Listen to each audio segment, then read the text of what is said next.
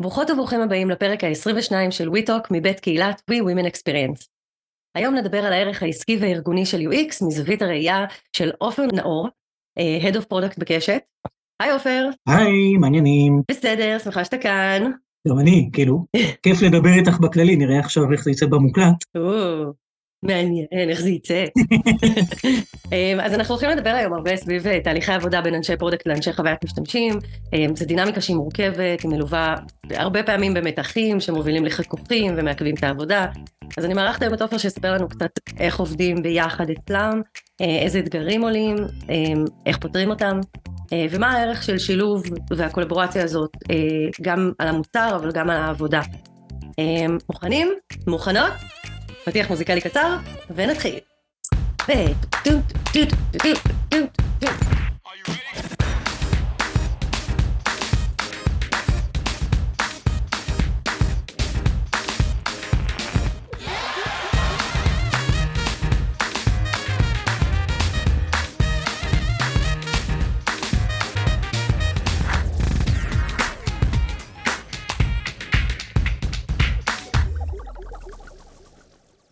בוא נתחיל קצת להכיר אותך, אנחנו הכרנו הרי ב-UXI של 2021, נכון? אה, כן, נראה לי, כן. שם הכרנו על הבמה של UXI וכבר ידענו שזה כאילו הולך להיות, אה, אה, הולכות להיות לנו שיחות נורא מעניינות, וכך באמת היה. נכון. אז בוא תספר קצת על עצמך באספקט המקצועי, מי אתה? מה אתה עושה? אנחנו נפגשנו כשאני סיפרתי על את N12, זה היה קצת אחרי הקורונה, כי אני עובד בקשת המון שנים, כאילו בברוטו ממש המון, מ-2000, אבל היה לי כמה מעברים באמצע. אה, אבל באמת בתחום הזה, בתור ניהול מוצר, עוד לפני שממש קראנו לזה ניהול מוצר, בתחום של תוכן ותקשורת אה, למוצרים כאלה, מהחדשות ומומה אי שם בתחילת שנות האלפיים, וביפ ופלאפון וזה, ועד כל מיני אתרים, כאילו אתרים השנים האחרונות שאני עשינו, שזה 12 פלוס ו-N12 ועכשיו בדיוק עושים את מאקו החדש וכו' וכו'. ואצלנו זה טיפה, כאילו אנחנו corporate, בכלל הגופים של התקשורת זה לא רק קשת, אבל זה מין corporate שמתנהג קצת כמו סטארט-אפ, אה. בהשוואה לעולמות ההייטק. בין השאר מבחינת הפונקציות אה, שעובדות וחלוקת העבודה, זה קצת כאילו יותר דומה לסטארט-אפים מאשר כאילו לחברות הגדולות בהייטק, ולכן אני חושב שגם ההתנהלות שלנו מול UX וכל הסיפור הזה, הוא, כאילו יש מה ללמוד ממנו, כי זה, כי אנחנו מין באמצע כזה. זאת אומרת, כן חברה שיש בה לא מעט אנשים ועושים כאילו דברים בסקייל גבוה, אבל תקציבית מתנהלים כמו סטארט-אפ בתחילת דרכו בהרבה מקרים. ובאמת ספציפית על מה שאנחנו מדברים היום, אני גדלתי, אה, בטח כשעשיתי את הפרויקטים הגדולים שלי בתחילת דרכי, כל עניין האפיון, וה-UX היו לגמרי מה שאנחנו עשינו, למעשה היה את החלק המבאס, מבאס של לנהל את הגאנטים, וכאילו לעשות KPIs ולעשות כל תחום הניהול הזה, המוצרי כאילו. מבאס, מעניין שאתה אומר שזה מבאס. כי מה שכיף בעיניי זה באמת החלק היצירתי, ה-UX בעיניי זה, זה היצירה של המוצר. אה, אני ככה הרגשתי כל פעם שהבאתי איזה מוצר לעולם, כאילו, זה היה הסיפוק העיקרי שלי בתפקיד, מעבר לזה שאת יודעת, היה גם כיף לגרום לעניינים לקרות ולסנכרן וכאילו להיות מחובר לצד העסקי ולכל המטרות וזה, אבל בסוף לשבת על הדבר וכאילו זה, בעיניי זה היה כיף, וגם כל מי שעבד איתי אז באותה תקופה, ככה, ככה צמחנו, ואז היה איזה זמן שעזבתי את uh, קשת למקומות אחרים, די, די קרובים, ואז כשחזרתי, היה כבר uh, את התפקיד הזה של ה-UX. ואמרו לי, כן, מתי אתם עושים בריפים. כאילו עד אז עבדתם בצוות שהוא בעיקר מורכב PM ופיתוח? PM פיתוח ומעצב, אבל מעצב שעבד על המוקאפים שלנו, ו... יותר עשה UI. כן. אוקיי, ואז פתאום הגיע UX. טן טן טן. ואז פתאום הגיע UX. ובהתחלה אני לא, א', לא הבנתי איך לקחו לי את הדבר, כאילו שבעיניי הזה, אה, נוגעים לי במוצר, ולמה צריך, באמת היה, היה לי איזה שלב כזה של אה, כאילו התנגדות, שזה כאילו היה אבל לגמרי ברמה האישית שלי, mm. ברמה ניהולית, גם לא הבנתי, זאת אומרת, איך מנהל מוצר יכול להיות מחובר בכלל למוצר שלו כשהוא לא, ישב שם בסוחות וכאילו, אתה יודע, סידר ושינה ומכיר, כאילו זה הדרך להכיר את המוצר, אם את כאילו מתעסקת באפיון ורק לכתוב איזה בריף, ואחרי שבועיים מישהו מגיע אליך ומציג לך מה הוא עושה, נראה נראה לי כאילו ממש מנותק. מהמם. איזה חיבור כאילו שהיה לי חסר שם. מצד שני, התקופה הזאת שזה קרה ולא, זה כבר היה, זה לא, אז עוד לא, כאילו, אז עוד היה לי פחות, אה, כי זה היה ממש רק כשהגעתי. ראיתי שהתוצרים הם באמת ברמה אחרת. כאילו, אין מה לעשות, כאילו, אנשי UX מקצועיים שזה הספציאליטה שלהם, אין ספק שכאילו עשו את זה ב... כי אין מה לעשות, כשהאטנשן שלך, כשאת נעה בין פגישות ו- וענייני הנהלה וככה וזה, אז בסדר, את סוגרת לך את השעות לעבוד גם על האפיון, אבל זה, אי אפשר לרדת לרמת המחקר והדיוק והפרטים והחשיבה על כל אספקט ואיך הוא יראה ככה ואיך הוא יראה ככה. פתאום קיבלתי, הבנתי, אמרתי, אוקיי. צריך את התפקיד, הבנתי למה צריך את התפקיד הזה, כאילו, למ- ולמה המנהלי מוצר ש, שראיתי אותם עובדים ככה היו הרבה יותר רגועים, כי הם ידעו שזה בידיים טובות הדבר הזה. אז כאילו, לקח לי קצת זמן לחבר בין שני, ה... בין שני היתרונות הזה, כי מצד אחד כן חשבתי שמנהל מוצר צריך להיות בדיטלס ולהכיר ולחיות את המוצר שלו בשלבים האלה כדי להיות מחובר אליו ולדעת, יודעת, ובסוף כששואלים אותו שאלות על המוצר, לדעת לענות עליהן. ולהיות בכל הצמתים האלה של ההחלטות, ומצד שני הרמה המקצועית אין ספק שהייתה כאילו קפצה מדרגה, והפתרון היה להתחיל אה, לעבוד ביחד, כמה שיותר. שזה מין נשמע סיסמה אה, קל. כאילו, פשוטה וברורה, אבל אה, זה לא, זה לא כזה פשוט. כן. אז בקיצור, זה אין ספק שזה מקור לחיכוך, ויש כל מיני פתרונות שחלק מהם הם תהליכיים. זאת אומרת, ככל שעובדים ביחד ומצליחים לייצר איזה מין אה, מערכת יחסים שבה, נאמר, לכל אחד יש וטו במקרים שהוא חושב שזה ייהרג ובל יעבור ולא מוכן בשום פנים, אבל מבינים שרוב הזמן עדיף, א', איפה שמסכימים, כמובן זה הכי קל, ואיפה שלא אפשר כאילו לשכנע ולהגיע להסכמות וככה, ובסוף כן. זה, זה לוקח זמן, אבל ככל שעובר הזמן את מבינה כבר שהדברים מתאזנים, שכן, שרוב הזמן ההחלטות הן משותפות, לפעמים מוותרים לי ולפעמים אני מוותר, ואיכשהו ב grand scale זה יוצא מאוזן, ו... כן. אבל הרבה יותר יעיל והרבה יותר כיף והרבה יותר מחובר, ו... ואין מה לעשות, אני גם חושב שעצם השיחה תוך כדי עבודה היא לכשעצמה משהו שהוא מאוד מפרה, מאשר שיושבים לבד ועובדים. אז כאילו יש המון יתרונות בתהליך הזה, אם ניגשים אליו ב good faith, מה שנקרא, כאילו שסומכים שהצד השני בא בטוב, כאילו המטרה משותפת. אני רוצה רגע לפרק כמה דברים שאמרת, זאת אומרת, אני רוצה רגע לחזור איתך להתחלה. אחד הדברים הראשונים שאמרת זה בעצם, פתאום חזרתי למקום הזה והיה שם UX, ולא הבנתי בכלל למה צריך את זה. יש את הספר הזה, אה, מי הזיז את הגבינה שלי, שאני חושבת שהוא ספר חובה לכל product manager, כדי ללמוד איך אה, לשחרר את הדבר הזה כן, שפתאום נוגעים לך ב hand zone שציינת שהיה כל כך חשוב לך. כן.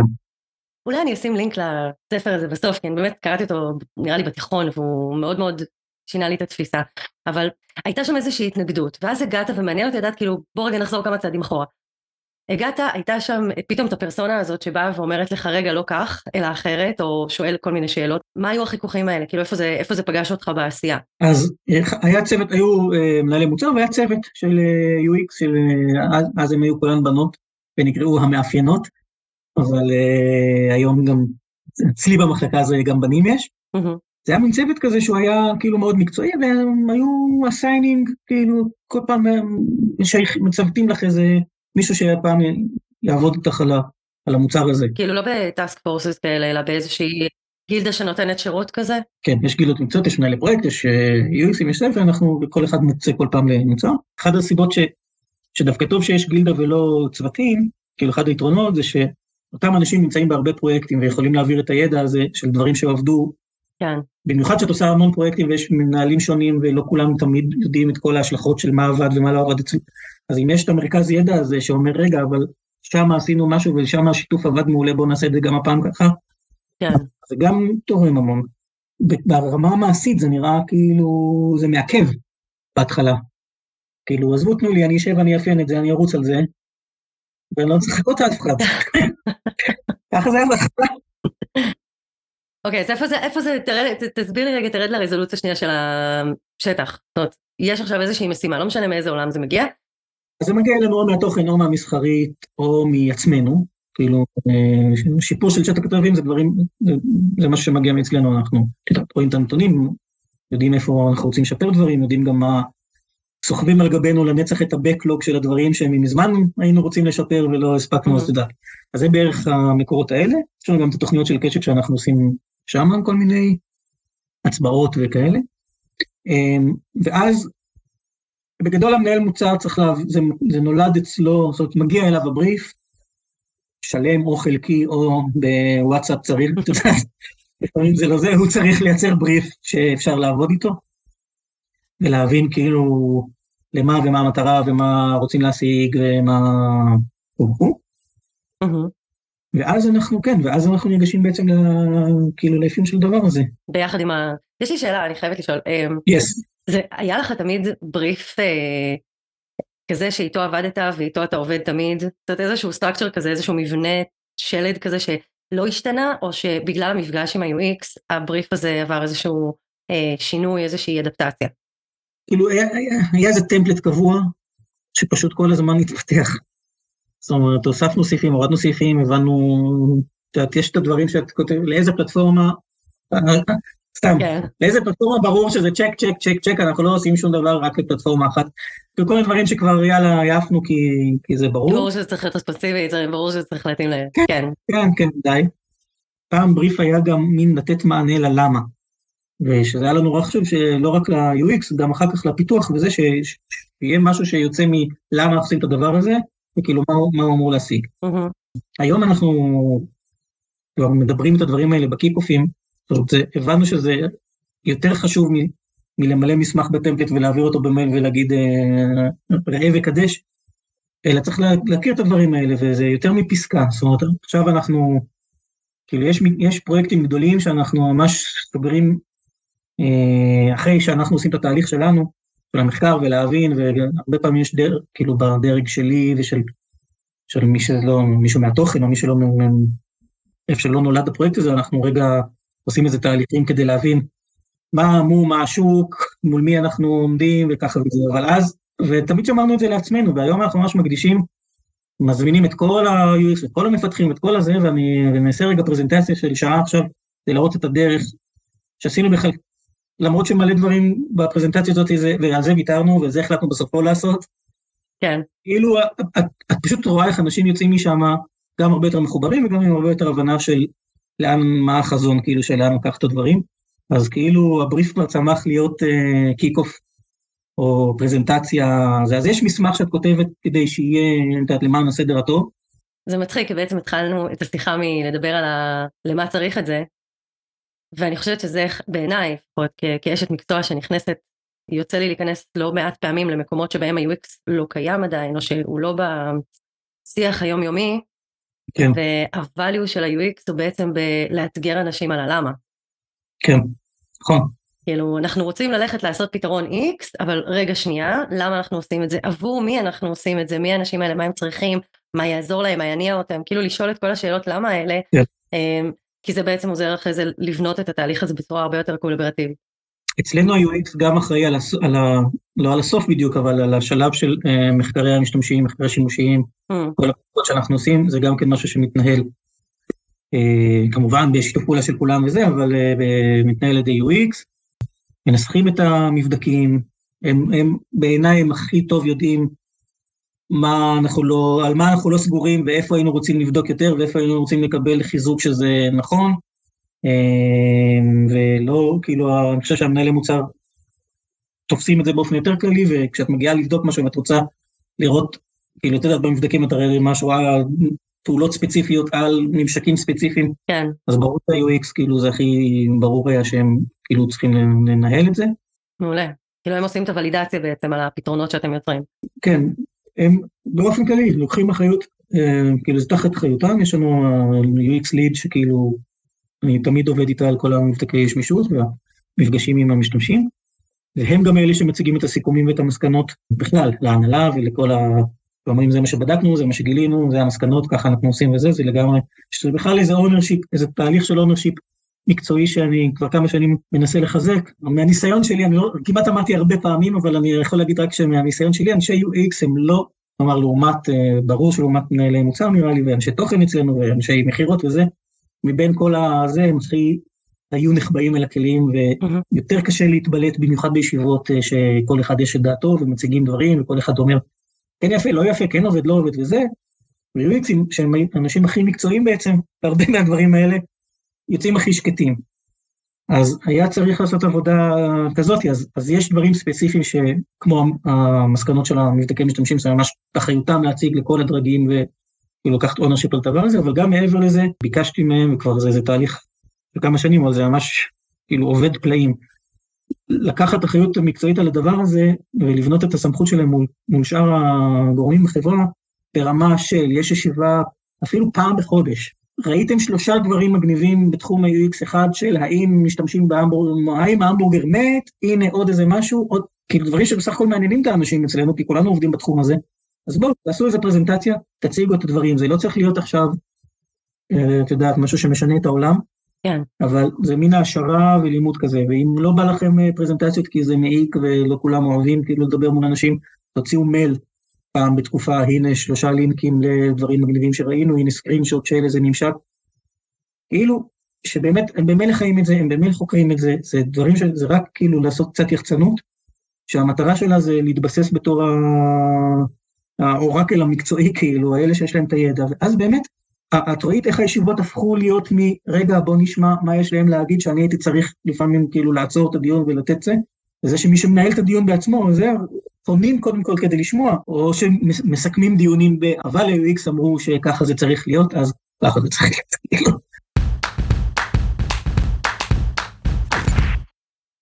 איך הגעתם לשם? זאת אומרת, זה מצחיק, אנחנו כל פעם קופצים back and forth בשיחה, אני מתנצלת בפני המאזינים שלנו שהשיחה היא כזאת קופצנית, אבל לא נורא, אנחנו, אתם תתמודדו עם זה. אני כאילו מרגישה שאנחנו כל הזמן קופצים כזה מה, מהעבר להווה. נכון. ונורא מעניין אותי לדעת כאילו, זאת אומרת, אתה ספציפית הגעת לאיזושהי נקודה, שבה פתאום אה, יש את האוטוריטה הזאת, והיא אה, לא כל כך ברור למה הם עושים את מה שהם עושים, וגם לא כל כך ברור מה הם עושים, אני, זה ככה, אני שומעת בין השורות שאתה אומר, של מה בעצם אתם עושים ולמה אתם עושים את זה. ואתה מדבר היום, שהיום כאילו כבר יש איזשהו מקום של מיצוב של אוטוריטה מקצועית, אז מעניין אותי, כן. איך הגעתם לשם? כאילו, למה, למה, זה, למה זה בכלל נוצר הצורך בזה, ואיך הגעתם לשם? חלק מהדברים היו מובנים וחלק קרו אורגני, ואני עכשיו ברטרוספקטיבי צריך רגע לזה, אבל זה התחיל מהחיבור אה, של ה-UX וה product בקטע של, אוקיי, בואו תעבדו ביחד. עבודה משותפת זה לא תמיד קל, כאילו לחלו, להכניס מישהו לתהליך שלהם וזה, mm-hmm. אז, אז כמו שאמרתי, אני חושב שמהר מאוד עצם השיחה, עצם הפינג פונג הזה, לשני הצדדים היה, נפל האסימון שזה לכשעצמו מפרה. ועוד איזה אה, יתרון שנולד מהתהליך הזה, זה שה-UX, אני מדבר אז, בתחילת הדרך, ה-UX אה, ראו שעכשיו יש להם גב, זאת אומרת שהמנהל מוצר נלחם על ההחלטות שלהם, ודוחף כאילו, פתאום הם לא לבד, אלא הם עכשיו חזית מאוחדת כזאת, וזה מאוד עזר לקדם את כל אה, מה שהם רצו. כן. אז קודם כל ביססנו את הצימוד הזה של כאילו product ו-UX, שלאט לאט, ככל שעבדו ביחד הבינו, הרגישו את היתרון, וכל אחד גם, את יודעת, זה גם נורא תלוי, יש כאלה מנהלים שהיו יותר hands on, וממש לקחו חלקים מהזה ואמרו, אני אעשה את האזור הזה בפיגמה, תעשי, או ב... לא זוכר איזה תוכנה אז השתמשנו, אבל אה, כאילו חילקו ממש את העבודה, חלק רק כאילו אחד ישב על המחשב ואחד ישב ליד וכאילו דיברו ונתנו הערות והתרשמו וזה, כל, כל אחד יכל לבחור עד כמה הוא רוצה ממש להתעסק וכמה כאילו זה זה, אבל כל עוד העבודה היא משותפת וכולם מכירים כולם כאילו בפרטים, ויש איזה, כאילו, ההחלטות הן בקונסנזוס, כאילו. אבל מהר מאוד אני חושב שהרגישו את, ה, את היתרונות בדבר הזה. אז כשיש לך כבר אליינס כזאתי, אז יותר קל להתחיל להרחיב את המעגלים, גם החוצה נאמר למקומות שיותר קשה, או שדיברנו מקודם שהם, שהם גזלו זמן, ואז היה, היינו חייבים להרים מוצרים נורא מהר, וה-UX הוא נחשב מבזבז זמן, אז, אז בואו רק נראה לכם, mm-hmm. כאילו לא, לא תמיד נוכל לתקן את מה שזה בגלל שאין זמן, אבל לפחות כאילו שמעו מה שאמרו, ואת יודעת, ומה שהספיקו הספיקו ומה שלא לא, אבל חצי רגל בתהליך, ואז עוד, עוד חצי רגל, ולאט לאט הדברים נכנסו. עכשיו אנחנו במצב שאני, כבר אין זמן ל-UX, כי אם כולם רוצים אותם מכל הפרויקטים, אני צריך כאילו לגייס עוד.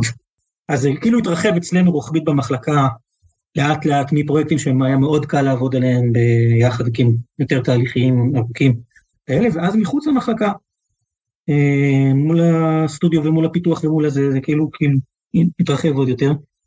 ואז היה כבר השלב של באמת לבנות את האוטוריטה המקצועית בכלל, שב, מה, בכל מאקו ובכל החברה ידעו שיש את הגילדה הזאתי, ושהיא, אני כל הזמן אומר להם שם שהם התו תקן שלנו. כאילו מבחינתי, יש מישהו אחד ש, שצריך את החותמת שלו להגיד המוצר הזה עומד בסטנדרט שלנו, וכאילו יש לנו איזה רמת UX שאנחנו מאוד משתדלים לעמוד בה, ו, והם אלה שאחראים כאילו ל, לפחות לאיכות המוצרית שלנו, כאילו מהבחינה הזאת, ו, ואז את יודעת, כשהארגון מכיר בזה, והכל נעשה מהעבודה, אבל זה כאילו צומח מלמטה, ובסוף יש הכרה של הארגון. אז אני רוצה רגע לסכם את מה שבעצם דיברנו עד עכשיו. אתה בתור בן אדם שיש לו את ה-bird's eye view, שיש לו את המבט על, על תהליכים שונים שקורים, בין צוותים שונים מדיסציפלינות שונות, ראית שיש פה איזה שהם חיכוכים, ראית שיש משהו שיוצר פינג פונג ומונע את העבודה מלהתקדם בצורה אפקטיבית, זיהית פה את הכאב. זה היה כאילו הנקודה, זה, זה קודם כל היה להתגבר בעצמך על ה... על ה על ה, אל תזיזו לי את הגבינה, אבל ברגע ששחררת את זה, אז יכולת גם כאילו להסתכל על התמונה הרחבה ולהגיד יש פה משהו שלא עובד, ואז הדרך שבה בעצם נקטתם, אם אני ככה, אתה יודע, תופרת את זה בסרט יפה כדי שזה יהיה הכי למאזינים שלנו ולמאזינות, בעצם אמרת בואו נעבוד, בואו נתחיל מלעבוד מלמטה. כן. שכל צוות, כל זוג אנשים, product UX, קודם כל תמצאו את החלוקת עבודה שלכם, את, תעשו את התיאום ציפיות בעצם ביניכם של איך אנחנו מתנהלים יותר טוב. ותיתנו אחד לשני גם גב, אמרת שה-UX מקבל גב מהמנהל מוצר, זה בטח הדדי, כי זה מה שבדרך כלל קורה. אז תיתנו גב אחד לשני. ולאט לאט אתה אומר, מתוך זה שיצרנו פה תהליך פנימי של קולבורציה אה, שהיא עובדת לנו ביום יום, עכשיו המחשבה היא איך לקחת את זה יותר במקרו ולפתח את זה גם כלל ארגוני, נכון. לצורך העניין. ופה אתה מדבר על המיצוב ועל להציג דברים ולשתף כאילו את כל כן. הארגון. אז הלכתם בעצם מהמיקרו למקרו, כאילו מהבטם זאפ. אני אכניס עוד איזה אלמנט אחד שאולי פסחתי עליו, וגם מאוד חשוב, שזה הנתונים. בסוף האנשים האלה גם יודעים מה עובד, מה עבד לנו פעם, מה, מה, מה ממיר, מה לא ממיר, מה עובד, מה לא עובד, ובסוף, אה, כשאת זאת שבחדר שיודעת להגיד, אבל חבר'ה, אנחנו יודעים, הדבר הזה עושה ככה וככה אחוזים, או זה נכשל לנו שלוש פעמים כבר, אז כאילו אי אפשר להתווכח. כן. ובסוף מי שחיים את הדבר הזה, ומי שחוקרים, ומי שכאילו על הדאטה, אז, אז זה, זה נותן המון, אני רוצה להגיד תחמושת, אבל זה לא, זה מין, כאילו זה דבר שלילי תחמושת, זה נותן לך המון כאילו... כן, כלים, ידע. כן. זה, זה נקרא הרי data driven decision making, בדיוק. כאילו זה, זה להיות, אה, לקבל החלטות בצורה מושכלת על בסיס מידע קונקרטי. ברור לכולם ש, שזו הדרך הנכונה לקבל החלטות, רק לא תמיד יש את המידע. ואז אם כל הזמן, אם שוב ושוב, זה שיודע לזרוק את הדאטה, או זה שיודע להגיד, חברים, זה, זה עבד לנו, זה לא עבד לנו, זה המיר לנו, זה לא המיר לנו, זה, זה, זה תמיד אותם אנשים, אז אני מתחילה להבין שיש פה כאילו מישהו שצריך להקשיב לו. אני רוצה לזרוק פה ניחוש, ש, שזה בטח לא תמיד היה ככה, נכון? זאת אומרת, לא תמיד היה את ה-UX researcher או את ה... יכול להיות שזה, אצלכם זה ה-UX designers שעושים את המחקר? או שיש כאילו title של UX researcher? בתכלס, כאילו כל אחד עושה מחקר מה... גם ה product וגם ה designer וגם כולם עושים את המחקר מהזוויות שלהם. אוקיי. Okay. כאילו מתיישבים לישיבות השראה כזה ואנשים מציגים כאילו מה, זה, זה דבר אחד. אמ, וה data עצמו, אז כמובן שה product יושבים על כל הדשבורדים ויש להם את ה data, אבל זה באמת הרבה פעמים אנחנו בודקים אזורים מסוימים שאנחנו גם שוקלים אם לטפל בהם או לא לטפל בהם, ומה שחשוב לנו מבחינה שהיא יותר קשורה לכסף, והרבה פעמים כאילו אין זמן גם לחקור אלמנטים שאולי לא ישירות מביאים כסף, אבל רגע, את רוצה לדעת אם זה כן שימושי, לא שימושי, אנשים משתמשים, לא משתמשים. Mm-hmm. זה nice to have, זה לא nice to have, זה דברים ש... ש... שבסוף גם חשובים, כי בסוף הכל, הכל, הכל, הכל כן מוביל. כן. אבל יש דברים שהם מאוד ברורים, ויש דברים שהם כאילו, שלפעמים את שוכחת בכלל, רגע, לא בדקנו אף פעם אם זה, אם מישהו לחץ על זה, לא לחץ על זה, או כמה לחצו, ככה וזה, ואני חושב שה-UX יכולים יותר להרשות לעצמם כל פעם לחקור באמת את הדברים האלה ולהתחיל לקבל החלטות, כמו שאמרתי, גם כדי איך מיישמים אותם במוצרים אחרים, mm-hmm. וגם כדי באמת להיות אלה, זה אי אפשר להתווכח עם uh, החלטות מנומקות, או כאילו עם, uh, אי אפשר, אם, אתה אומר, חבר'ה, אנחנו יודעים, ניסינו, זה כן עבד, זה לא עבד, כן. זה די, זה כאילו, בזה זה נגמר, זה אם את באה עם, עם הידע, עם הדאטה. איך, איך, איך התחלתם, כאילו, מאיפה זה הגיע העניין הזה של לעבוד עם דאטה? זאת אומרת, זה לא תמיד היה הרי. זה לא תמיד היה, ואני בן אדם שמאוד מאמין באינטואיציות. ושונא מספרים. מתכון מושלם להצלחה. בדיוק. לא, גם, זה גם חלק מה... אני, בגלל שהתחלתי, בגלל שאני עתיק, כאילו, והתחלתי, כשעוד לא היה הרבה כלי מדידה, ושגם כן. לא היה לנו ממה ללמוד, וכאילו, מה שנראה לנו עשינו וזה, ואז, את יודעת, עוד לא היה גם משנות סדורות לאיך עושים דברים. זה כמו לא להכיר את המשתמשים שלך. כאילו, בסוף דאטה זה, כאילו, אם, אם זה ברור לאנשים למה חשוב לי להבין מי המשתמש שלי ומה הצרכים שלו, אז זה בוודאי שזה חשוב, כאילו, להבין מה קרה עם זה בסוף ואיך זה עבד, זה כאילו שני צדדים של אותו מטבע. לגמרי. כי להסתכל כל יום על הדשבורדים ולראות את המספרים, זה כאילו צריכה להיות טיפוס מסוים בשביל כאילו להבין, אבל אם יש, אם את שואלת רגע שאלות ספציפיות של, של דברים שבאמת מעניינים אותך, התנהגות של משתמשים, או משהו שעכשיו כאילו אפיינת ואת מתה לדעת אם זה עובד או לא, או לקחת איזו השערה שאפילו שבמחקרי משתמשים, הרבה פעמים אנחנו, את יודעת, לא תמיד זה... מצד אחד, את עולה על, על המון בעיות במחקרי משתמשים, גם עם מעט משתמשים, אבל דווקא הדברים שמצליחים לא תמיד, זה לא תמיד משתקף במסות גדולות, את כן רוצה לבדוק את זה, אבל זה באמת, זה צריך להיות דברים שמעניינים אותך. כן. דווקא בתור UX יש לך את הפריבילגיה, בתור אה, product אני חייב כל הזמן להיות עם העין על כאילו, על כל מיני פקטורים כלליים כאלה, כניסות, צפיות, אה, לחיצות, ככה וזה. אני יכול להרשות לעצמי, אוקיי, עכשיו האלמנט הספציפי הזה, עשינו רכיב עכשיו של תוכניות, שנראה לנו נורא מגניב, שאפשר לדפדף בימים ואפשר לדפדף בזה, כן צופים, לא צופים, כן, כן גוללים, לא גוללים, זה משהו ש, שעכשיו אני יכול להקדיש לו עכשיו רגע זמן, ואז לנסות לעשות איזה A-B, ואז לנסות איזה משהו, כן. אז יש פה שני, שני סוגים שאני רק רוצה כאילו לחזור לנושא של הקולבורציה. זאת אומרת, יש פה בעצם איזשהו, כולם מסתכלים על ה data, אבל כל אחד מביא פרספקטיבה אחרת. זאת אומרת, אם ה- הפרודקטים יותר product oriented או feature oriented, כאילו להבין איך משהו שיצרנו בעצם, האם הוא הצליח, האם הוא לא הצליח, אז הם מגדירים לזה את המדדים כמו KPIs, אה, ו- ובעצם בודקים, מתקפים את ההצלחה של הפתרון ואת ההשקעה שהושקעה בו, אם זה היה שווה את זה או לא. שזה יותר ברמה העסקית, זה הפרספקטיבה העסקית יותר. ואתה אומר שה-UX הם באים ויותר מרימים כל מיני דגלים לגבי או איפה יש כאבים שצריך לפתור, או איפה יש הזדמנויות שאפשר להתמקד בהם ולהביא עוד ערך כאילו לחברה, לארגון, למשתמשים, נכון? כן. השאלה היא, אוקיי, עכשיו בוא, בוא נגיע כאילו לתכלס. נניח ויש רגע כזה שמציגים תובנות ממחקר כזה של UX, של הנה כל מיני הזדמנויות או כאבים שמצאנו עכשיו בפלטפורמה שבדקנו.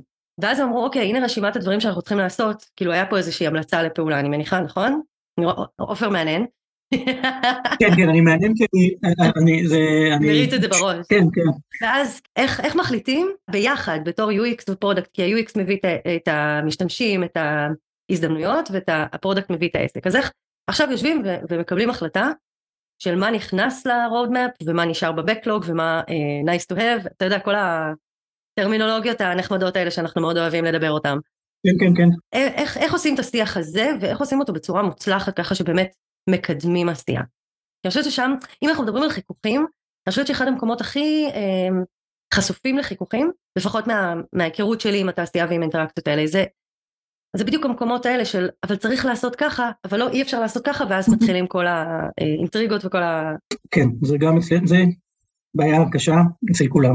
העניין הזה של לתעדופים ומה לתעדף ואיך, והרבה פעמים אני מוצא את עצמי מוותר על איך צריך לעשות את זה כמו שצריך, רק כדי לעשות את זה.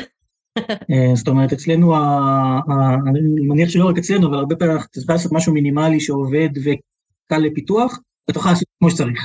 כן. זאת אומרת, אוקיי, אז נע- שלב ב', כאילו נעלה עם זה, ואחרי זה, ואף אחד לא מאמין שזה אי פעם יגיע, ויש פה כאילו שלב ב' יגיע לעולם, וגם הנימוקים לא תמיד הם עסקיים. כאילו, אני יכול לבוא ולהגיד, אבל, זה, אבל החוויית משתמש טובה יותר. אני לא יודע להגיד לכם. זאת אומרת, אני מאמין שחוויית משתמש טובה יותר מביאה לנתונים טובים יותר, אני לא תמיד יכול לחבר את זה ברמה המיידית. כן.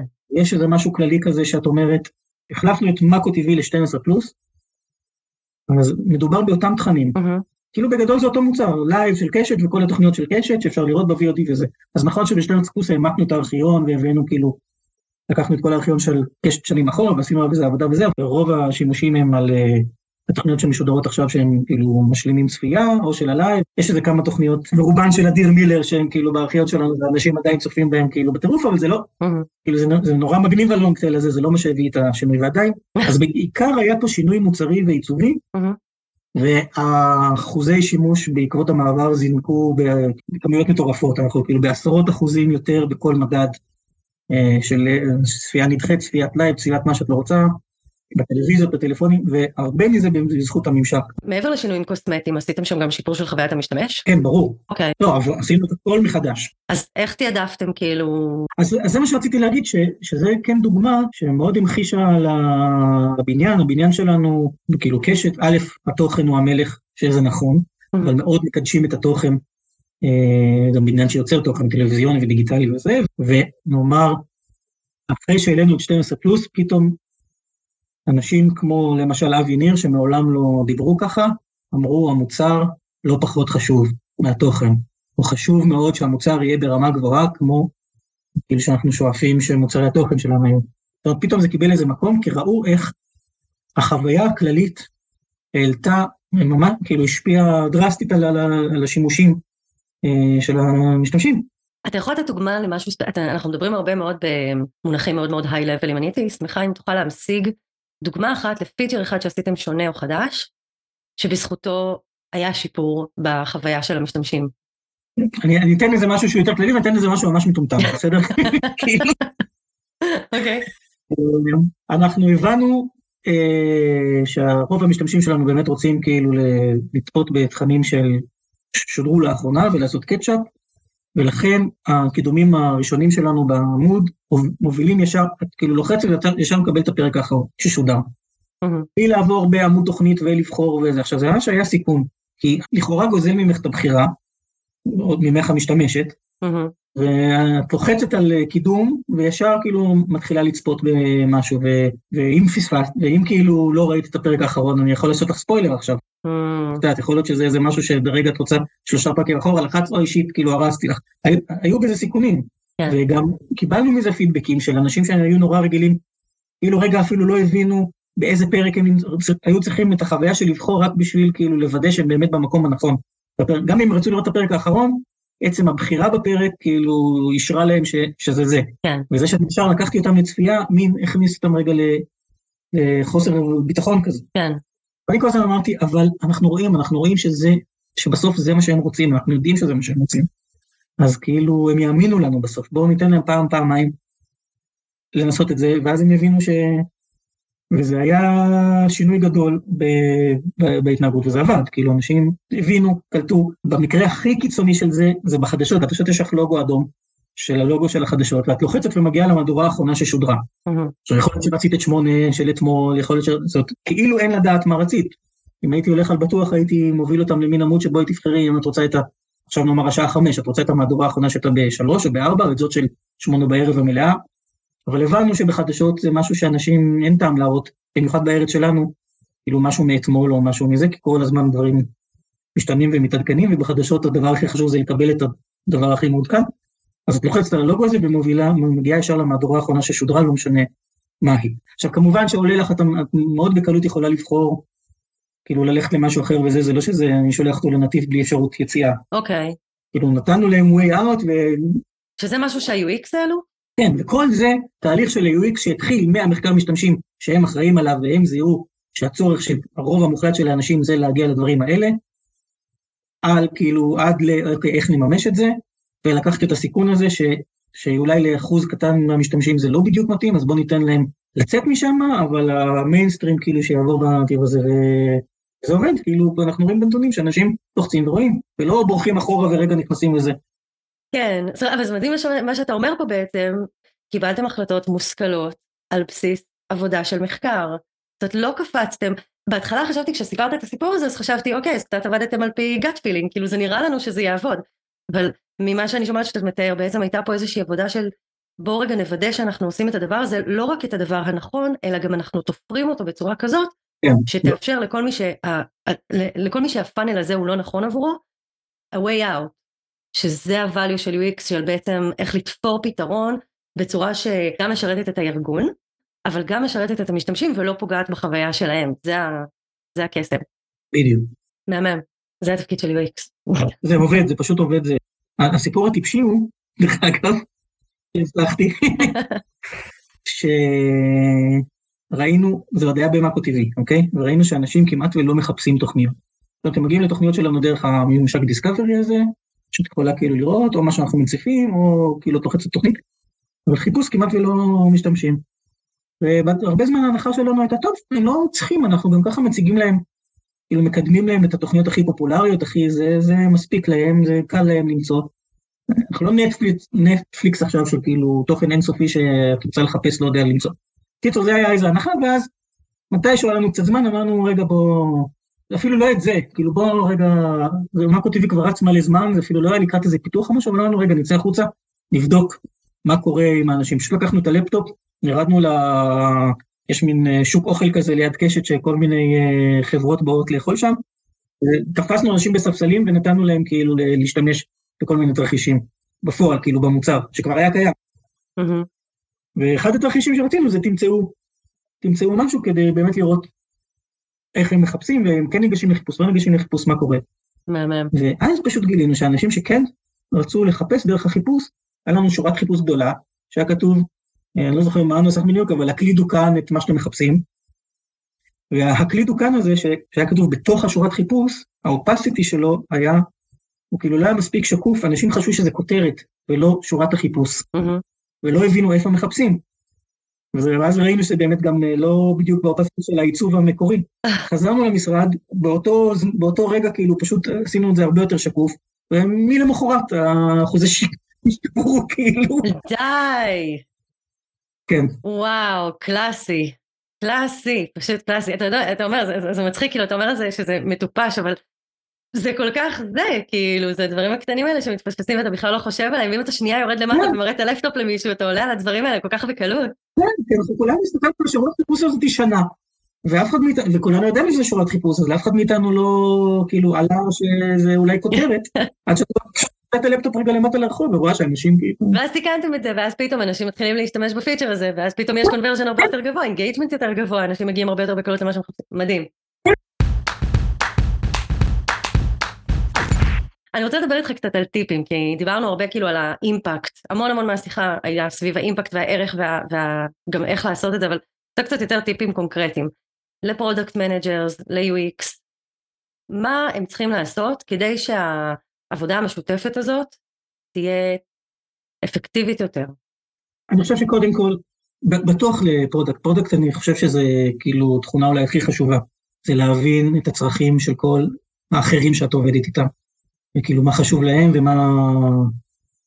אני חושב שזה, את מבינה את זה, את יכולה לגרום לדברים שחשובים לך לקרות הרבה יותר טוב. לגמרי. אמ, ואני חושב שגם UX, אני רוצה, לה... צריכים להבין את זה, וגם ככל שאת יותר מבינה, א', שבאמת אין תשובות מוחלטות, ו... ושיש קשיים אובייקטיביים אמיתיים שקשורים למשאבים ותעדופים ויכולות וככה וזה, אז אה, א', יותר קל, בטח במקרים שלא קורים דברים שאת רוצה כמו שיקרו, אז כאילו אין טעם, אז כאילו יותר קל לקבל את זה ולהבין את זה, ואני חושב שגם יותר קל אמ, לגרום לתעדוף בכל זאת לקרות. זאת אומרת, להגיד, אוקיי, פה אני מוותרת, אבל פה אני מתעקשת כי זה ממש חשוב, אז כבר ויתרת על משהו אחד, יותר קל עכשיו לפרגן לך, כאילו במרכאות, ורגע ללכת איתך במקום אחר. אז, אז אני חושב שזה, ככל שכל הצוות מבין שכל שאר חברי הצוות מבינים גם אותו, אז יותר קל לך גם להגיד, אוקיי, רגע, אני אוותר, או אני אקדיש לזה יותר מחשבה. כן. זה באופן כללי ל product ול-UX, ואני חושב לכל מי שעובד בצוותים כאלה, שזה עובד. אה, UX אני אגיד, אה, כאילו, מין סמכות ואמינות, שהמוצר שלי בידיים טובות, זה מה שאני רוצה להגיד. זאת אומרת שלא יפספסו, שהכל יהיה מנומק, וכל כפתור וכל feature אה, יהיה כאילו משהו ש, שיש מאחוריו איזה מחשבה, וכשאני שואל למה, אז יש תשובה להחלטה, אז את גם באיזשהו שלב מפסיקה לשאול למה, כי את כבר סומכת עליהם שעושים את הדברים כמו שצריך, זה, זה משהו שהרבה יותר קל להתנהל, כי אם את יודעת שיש מישהו שאפשר לסמוך עליו ושיודע לעשות את הדברים וש, ושהכל כאילו, שזה לא סתם כאילו ניחושים, אלא מבוסס על באמת או ניסיון, או ידע, או מחקרים, או נתונים או כאלה, אז, אז יותר קל כאילו אה, לגבות ולהשקיע ולהילחם, וכאילו, באמת זה כאילו, זה, זה נורא חשוב. כן. אני חושב שזה הלב של התחום שלנו, ה-UX, בסוף בסוף, כאילו זה, זה באמת חזות הכל, זה לא, זה דו, כאילו דו משמעי. כן. אה, אבל זה מה שהמשתמשים שלנו פוגשים, אה, וזה מה שמניע אותם כאילו לצרוך את ה... להשתמש במוצרים שלנו, ואני חושב שאם הארגון מוקיר את החשיבות של הדבר הזה ומבין כאילו שהאנשים האלה הם כאילו ליבת הידע שלנו בתחום הזה, אז, אז מאוד קל אה, לקבל יותר מקום, להיות שותפים להחלטות, שיקחו אותך בחשבון. כן. זה עושה המון אימפקט, זה לא עכברי מעבדה שיושבים בזה, זה כאילו, את יודעת, את יודעת, המשאבים מוגבלים ואת צריכה להחליט האם את משקיעה בקדימה, או בקיים, או שומנים, אין שומנים כאלה וזה, וכשברור ש-UX הוא חלק ממנועי הצמיחה של ארגון, זאת אומרת ש-UX חזק הוא זה שיגרום לנו לייצר מוצרים טובים ולאורך זמן, וזה בעצם העתיד שלנו כחברה שמייצרת מוצרים, תלוי הרבה גם ב-UX, אז כאילו ישקיעו. בתחום, עסקית אני מתכוון, וזה חשוב, זה ממש חשוב לקבל את ההכרה הזאת אה, אסטרטגית. אז אני בעצם ככה סוכמת שוב את הדברים שאמרת. א', זה אמפתיה כאילו לקולגות שלי. אמ, להבין עם מי אני עובדת ומה המגבלות שהם צריכים להתמודד איתם, מה הלחצים שהם צריכים לעבוד איתם, אמ, להכיר בזה גם ל-UX גם ל product, ומתוך המקום הזה של ההבנה המשותפת בעצם לנהל את השיח בצורה הרבה יותר אמפתית. כן. אמ, בתוך זה גם to pick your battles, כאילו לא להילחם על כל דבר, כי אתה יודע שהבן אדם השני גם מספיק, כבר מספיק יש לו על הראש והוא מספיק אה, לחוץ ועמוס, אה, ולשחרר איפה שאפשר, אה, ולהילחם על הדברים שבאמת יש להם אימפקט משמעותי. כן. ואתה, והדבר השני זה בעצם מיצוב. כאילו אתה אומר אם הארגון יכיר, אבל זה, הארגון לא יכיר מעצמו. אתה אומר צריך לעזור להם להכיר, וזה צריך לבוא מלמטה מאנשי ה-UX, של תשתפו, תספרו, תראו מה אתם עושים, תגרמו לארגון להכיר את העשייה שלכם, את ה-value, כי זה בעצם יעזור להכרה הזאת ולהוקרה הזאת ולמשאבים האלה. אני יכול להגיד עוד איזה משהו כאילו מנחם, כי אני יודע שהרבה פעמים אה, יש את השלב ב', שלב ג', שלב זה, ולא הכל מתקבל. Mm-hmm. בתור מי שהתחיל את דרכו בפרינט, כאילו עבדתי בעיתון, אחר כך בטלוויזיה, כאילו עד, ש... עד שהגיע הדיגיטל ואני הגעתי אליו, שם זה אין אפשרות לתקן, כאילו הודפס העיתון הודפס, זה מה שיש, כאילו טעית, יש טעות, אין טעות, יצא טוב, לא יצא טוב, זהו, מת. אותו דבר גם בטלוויזיה, בסדר, אפשר לשפר נאמר בעונה הבאה לא חסר, אבל בגדול אתה עושה מוצר, שידרת אותו, זהו. הדיגיטל, הקסם הוא שאת כל הזמן יכולה לתקן, וכל הזמן יכולה לשפר, וכל הזמן יכולה לשנות. זה כל כך כיף בתור מישהו שכאילו שעבד, את יודעת, שיש לך את הדדליין וזהו, והעולם מת אחרי זה. אז אה, כאילו בסדר, אז אפשר, אז אפשר להתחיל לא מושלם, ואפשר להתחיל ב-85% ולעבור ל-90% ולעבור זה, ומתישהו נגיע ל-100, כאילו, אנחנו רק לומדים, וגם הדברים משתנים, ופתאום ה... מה שחשבתי שהוא 100, עכשיו יצא איזה רעיון. כן. זה מאוד כיף לעבוד בתעשייה שבה את כל הזמן יכולה לשפר את עצמך וללמוד ולהתקדם, וזה לא כאילו one time וזהו בעיניי זה, צריך כל הזמן לזכור את זה, ואז מה, כשדוחים את הדברים או זה, זה לא כזה נורא, כי כל עוד, את יודעת, זה יקרה מתישהו. כן. אז זה, זה, צריך כאילו להוקיר את זה. אני ממש, אני ממש שמחה שהוספת את התפיסה הזאת, כי היא כל כך אקוטית להבנה הזאת שאנחנו עושים משהו קטן, אנחנו בודקים אותו, הבדיקה היא חשובה, כשהיא, כשהיא נהדרת, נכון. פה אני חושבת שמתחילה הבעיה האמיתית, כי אז אתה לא יודע אם זה עבד או לא עבד, ואז מתחיל התסכול, אבל כשיש את המדידה הזאת, כשיש את הבדיקה הזאת של זה עבד, זה לא עבד, ואז אפשר להתקדם ולתקן את זה, זה תמיד יהיה לזה cycle נוסף שאפשר לעשות תיקונים ואיטרציות, אז זה נותן לך מין איזושהי רווחה כזאת, מין איזושהי נחת, שאתה יודע שאוקיי, אז נעשה את זה עכשיו אה, good enough, וזה, וזה מאוד משחרר, יש משהו נורא משחרר בתפיסה הזאת, כאילו גם כ product גם כ-UX יש בזה משהו שהוא נורא כזה, אוקיי, טוב, זה לא ייהרג ובל יעבור. שומעת פה משהו, אז זה נורא מצחיק, אנחנו התחלנו את השיחה באיך, באיך כאילו collaboration בין product ל-UX, אבל מה שאני שומעת פה שככה צף בשיחה מאוד חזק, ואני חושבת שזו אמירה נהדרת לסגור איתו את הפרק, זה בעצם החשיבות של הדאטה בתוך כל הסיפור הזה, החשיבות של הבדיקות כל הזמן, לתקף כל הזמן את ההנחות יסוד שלנו, לא לרוץ עם ה gut feeling האינטואיטיבי שלנו, וגם לעשות את זה שגם ל product יהיה את הכלים שלהם לתקף ולבדוק האם אנחנו הצלחנו, וגם את הכלים ל-UX כדי לזהות הזדמנויות שאולי הן נעלמות מהעין, או דברים שפספסנו בכלל שהם כואבים כמו ה-search bar שהעלית. והשילוב הזה של הבדיקות בעצם אני חושבת שזה מאוד עוזר לקולבורציה בסוף כי זה נותן בשר לשיח. עזוב רגע אתה אתה יודע יש את כל הטכניקות של בואו נעשה פגישות שבועיות של סינק או בואו נפתח ערוץ לק שבו אנחנו שמים רק ממים מצחיקים. יש כל מיני טכניקות שאפשר להשתמש בהם כדי לשפר דינמיקה צוותית. אבל מה שאתה אומר פה בעיניי יש בו הרבה יותר משמעות ואני כל כך שמחה שככה הגענו לדבר הזה זיקקנו אותו לאורך הפרק שבעצם הבדיקות האלה, הכל הזמן לתקף מול הקהל, מול המספרים, מול הדאטה, זה בעצם מה שעוזר לקולבורציה וגם לתעדופים וגם לעבודה השוטפת. זה כמעט, בתור מי שעובד בגוף, בגופי תקשורת כל החיים, אז זה כמעט טבע שני, כי את, כשאת עובדת בתקשורת את כל הזמן במגע מול הצופים ומול הקוראים, ורואה כן. מה הרייטינג ורואה מה זה, אז כאילו, זה כאילו בלתי אפשרי להתעלם מהם, אבל זה, את לא יכולה לעבוד עם חלל סגור. וגם את יודעת מהר, כאילו די מהר את מבינה שמה שאת והחברים בבניין מרגישים זה לא בדיוק מייצג מהמם. את כלל האוכלוסייה, זאת אומרת, במיוחד שאת עושה תקשורת המונים ורוצה לפנות לכמה שיותר קהל, לכמה שיותר אנשים, גוף כמו קשת למשל כזה. אז, אה, אז גם בדיגיטל אצלנו, וככל שהכלים יותר, התחלתי להגיד ככל שהכלים יותר מתקדמים, יותר קל לבדוק, כן. ואני רגע שם כוכבית ואומר, גם בכלים הכי פשוטים שאפשר, כמו לרדת עם לפטופ רגע לרחוב וזה, ולראיין שישה אנשים, תקבלת אחלה של תשובות, וכאילו לא חייבים לחכות עכשיו לאיזה, את יודעת, UI שיפתור לנו את זה, אפשר באמת לאסוף כמה חבר'ה מה, מה, מהשכנים ו, ולבדוק עליהם, ובטוח מקבלים תשובה. אבל לבדוק. לבדוק, לבדוק, כל הזמן. כאילו להכיר את המשתמשים, כן. אוקיי, וואו, אני... זה טס לי, ממש, השיחה הזאת טסה עפה, אבל אני חושבת שהתמצית שהגענו אליה בסוף היא התמה ש, שלא חשבתי עליה, אבל היינו צריכים להגיע אליה מההתחלה, וזה מהמם בעיניי שהגענו לזה, זה מהמם. אז אה, שתי שאלות לסיום. שאלה ראשונה, מוכן?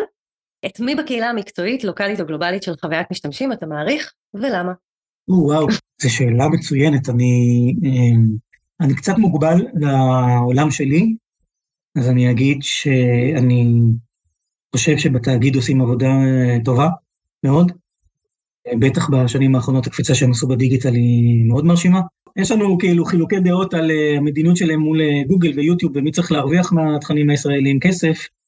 לאו דווקא יוטיוב, אני רגע בכוכבית, אבל אני חושב שהם באמת עושים עבודה יפהפייה, ואני חושב שגם יס פלוס, כשעשיתי קצת טלוויזיה, קצת עבדתי בזה, אני יודע מה זה לחברת טלוויזיה, לעשות shift לעולם הזה של דיגיטל ושל מוצרים, וכאילו, כהחלטה אסטרטגית שאני חושב חוזה פני עתיד, כמו שעושים אצלנו, אנחנו גם מבינים שהסטרימינג זה עתיד ואפליקציות וקשר ישיר עם המשתמש וכל זה, מהמם. אני חושב שהם הבינו את זה בזמן, כן. ועשו מוצר כאילו מגניב ומרשים, וכאילו אז אם נפרגן רגע למתחרים סלאש קולגות, אבל אה, אני חושב שבאמת שני גופים ש, שהבינו, כמו שקשת הקימה את, את, את קשת אינטראקטיב, אז קראו לזה, כל הדיגיטל בשנת 2000, עוד לא היה, כאילו האינטרנט היה 28K.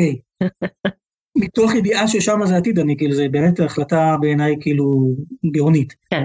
יש לכל גוף שהשכיל אה, להבין את זה, במיוחד אצלנו בעולם התקשורת שבאמת עובר עכשיו מה- מהפך אה, מבחינת כאילו תוכן, צריכת תוכן, איזה קשר של גופים משדרים מול המשתמשים וכל המתווכים שבאמצע וככה.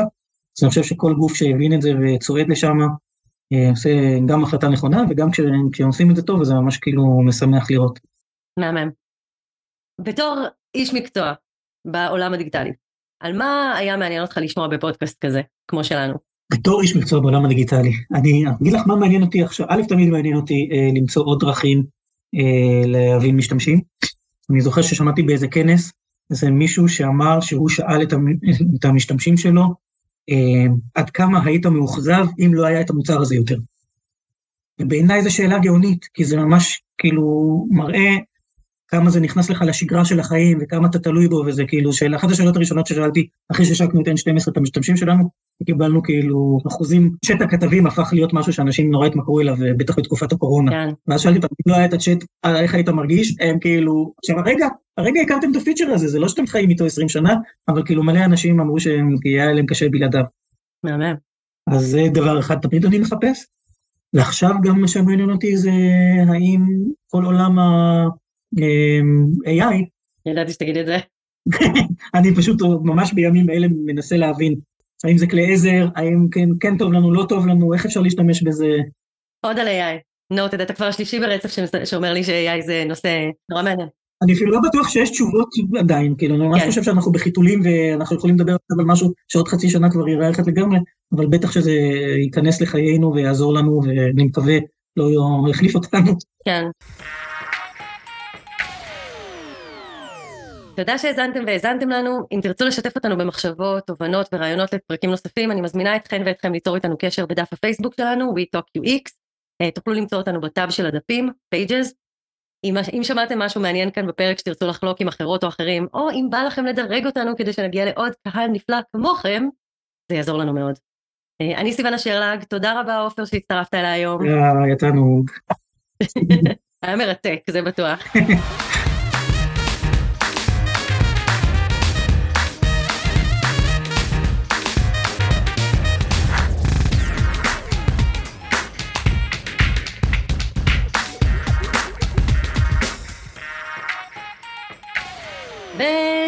פודקאסטים. יום יבוא ואני אעשה סרטון קצר שמכיל את כל הקטעים האלה שאנשים כזה רוקדים איתי, זה יהיה נורא מצחיק.